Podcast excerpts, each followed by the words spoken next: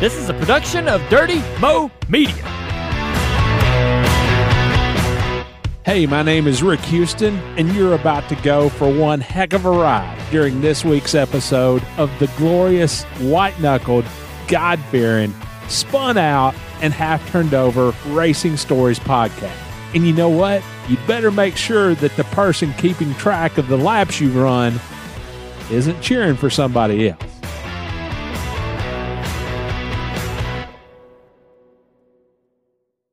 The fall race in 1978 at Atlanta International Raceway, yeah, it was a wild weekend.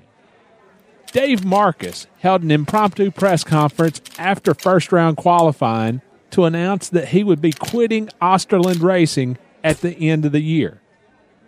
Then, Dave backed off on the final green flag lap to allow Richard Petty to pass and win the event.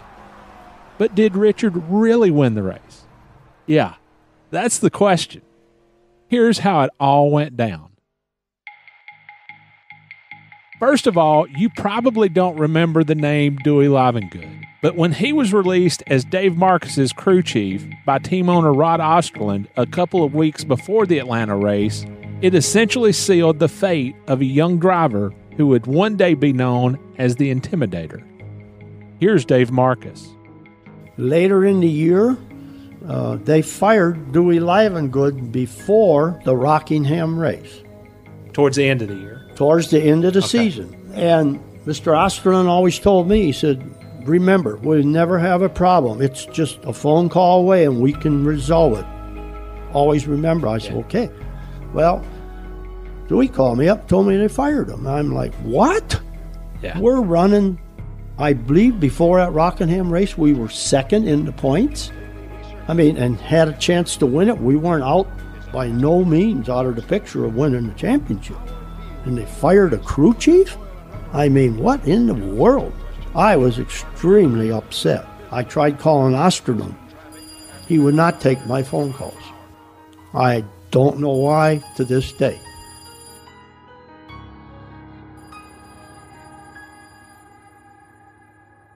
Incensed that Dewey had been let go without his knowledge, Dave told one and all at Atlanta that he was done with the team. When we went to Atlanta, I still hadn't been able to talk to Rod Osterlund. So when we qualified at Atlanta, I was so upset about that situation that after qualifying, and I don't remember where we qualified, but we qualified good. And uh, I went up in the press box and I told the news media that I was quitting Osterlund.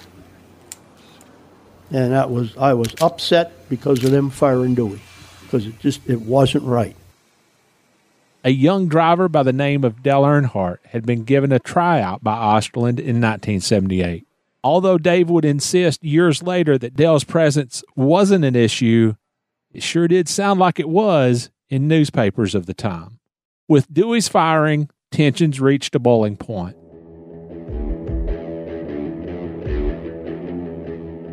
During the race, they spilled over into outright contempt for one and all to see. Dale finished fourth at Atlanta in a second Osterlund car, one lap down. In the next week's Grand National scene, Dave said, I don't think enough effort has been put forward on fielding just one car fielding two or three cars is not the way to win races. Here's how angry Dave was as the checkered flag was almost within sight. I could have won the Atlanta race. I and Richard on that last restart were running first and second. And I know Donnie Allison will disagree, but when Richard and I went in the second turn and down the back straightaway, I had a good car length lead on Richard. And going into the third turn and coming off of four, I just eased off the throttle a little bit and we went through there side by side. And I let Richard win the race because I was so mad at You let him win the race. I did because I was so upset with Osterlund. I did not want to put him on the winner's circle. I had just quit the race team on Thursday afternoon after qualifying. So I ran second. Wait a second. Did Dave just say what you thought he said? He backed off to let Richard win, so Rod Osterlund couldn't get any winner's circle money the following season. Looking back years later, it was a heat of the moment decision that Dave would probably like to have had back. I regret not winning that race at Atlanta because you know that would have went on my record. But I just was so mad, and I just uh, you know you do things when you're mad sometimes. But just like when I went up in there and quit, I had my mind made up. I I I, I uh, but yes, I eased off that throttle and made it look really really good, and let Richard be ahead of me in the checkered flag. Dave left Osterlund at the end of the year, and he was replaced by Dale Earnhardt and you know what happened from there. So the checkered flag was dropped on Richard Petty, and that was that. He was the winner. Richard had not won since the Firecracker 400 at Daytona in July 1977. His 42 race winless streak had been broken. Right? Nope. Donnie Allison, driving team owner Hoss Ellington's Chevrolet, was listed on the scoreboard as finishing in fifth place, one lap down. However, Donnie was ushered into victory lane while Richard headed for the garage. What in the world was going on? Way back in the olden days, there were no computer transponders on race cars. The scoring of an event was done by actual living and breathing human beings. And that meant that mistakes were sometimes made or advantages taken. Richard was later declared the winner and was escorted to the press box for his post race interview. Fuming over the turn of events, Donnie Allison left the racetrack. And I'm down there at the at the NASCAR signing shack. Billy Jr. says, I want you to go in there and let Joe Epton show you where he didn't win the race. I said, Billy, I'll go in there. But he can't show me because I did win the race. So I go in there and it's me and Joe Epton. So I open the door to the back room, and it's Maurice Petty and Bill Gazaway. And I said to Maurice, I said, You take this race, wouldn't you, even though you know you didn't win it? And I closed the door. Before I went back there, I showed Joe Epton where I made my laps up, how I made them up, and the whole nine yards. Well, I walked out the door, and Bill Jr. standing there, and I said, Bill, you take this race away from me, and I'll whip your butt the way your mom won't know you are. I went and got Pat, and we had some people over there for the first time, and I got Pat and said we're going home, and we loaded up, and and at the time I was I was totally totally hacked off because yeah everything was going on. There was plenty of evidence there that it wasn't right what they were trying to do, and they wouldn't adjust.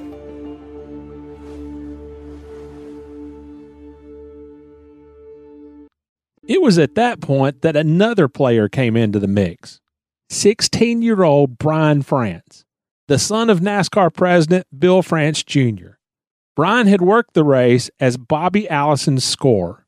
As Donnie's team owner, Hoss Ellington, talked with the reporters, Brian told Hoss, The lady scoring your car screwed up. She was yelling for Petty all day.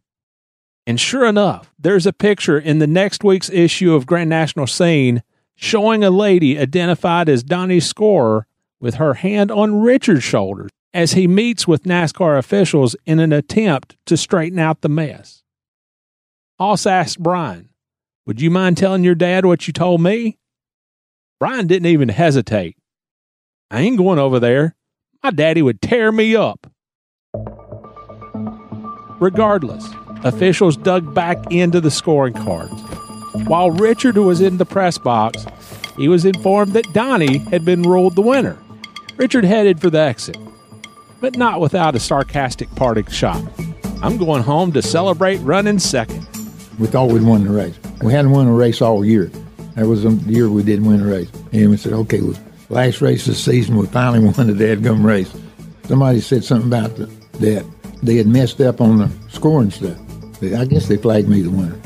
The way I looked at the cards and the way the people that were doing the cards looked at it, I showed them where their mistakes were, and they said, okay, you won the race. So then we go upstairs. Okay. Then, I don't know, we were up there talking a little bit and not very long. They found out that they thought, and according to the way they done the the looking at the uh, scorecards that Donnie actually won the race. Back home in Hueytown, Alabama, the next day, Donnie got a call from a reporter. Clyde Bolton called me the next morning and said to me, quote, you know they gave you the race. I said, no, sir, they did not give it to me. I won it. What did Richard Petty think? What does he still think about the call to score Donnie Allison as the winner? You know, I, I still think we won the race.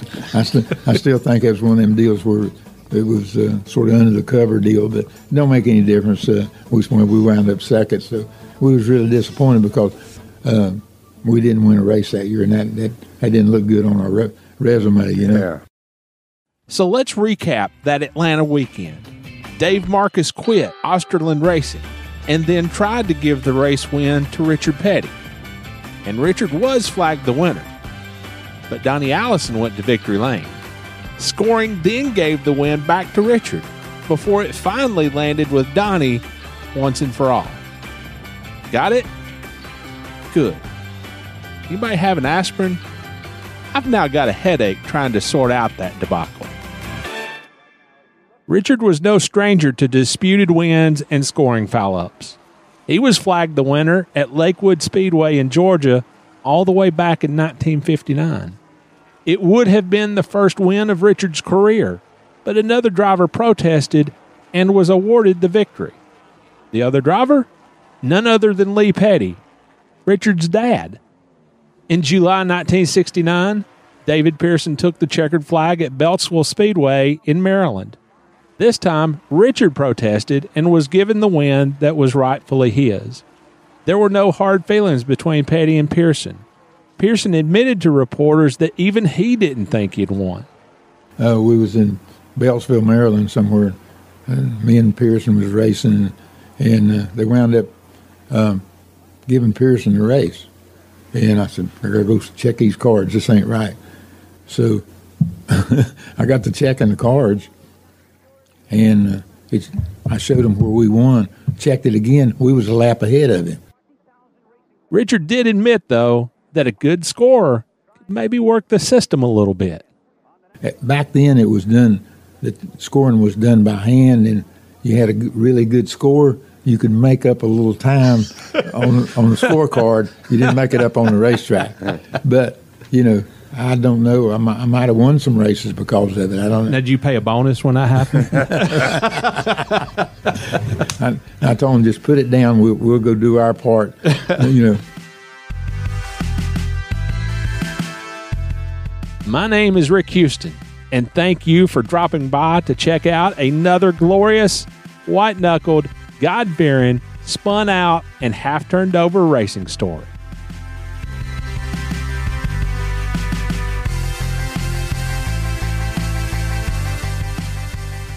Share what you thought about this glorious, white knuckled, God fearing, spun out, and half turned over racing story with us at Dirty Mo Media on Twitter, Facebook, and Instagram.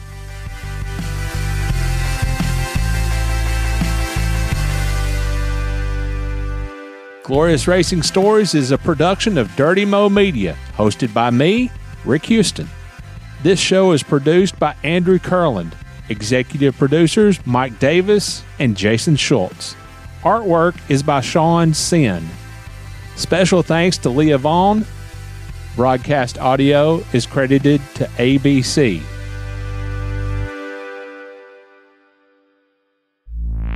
Check out Dirty Mo Media on YouTube, Twitter, Facebook, and Instagram. Dirty Mo. Dirty Mo.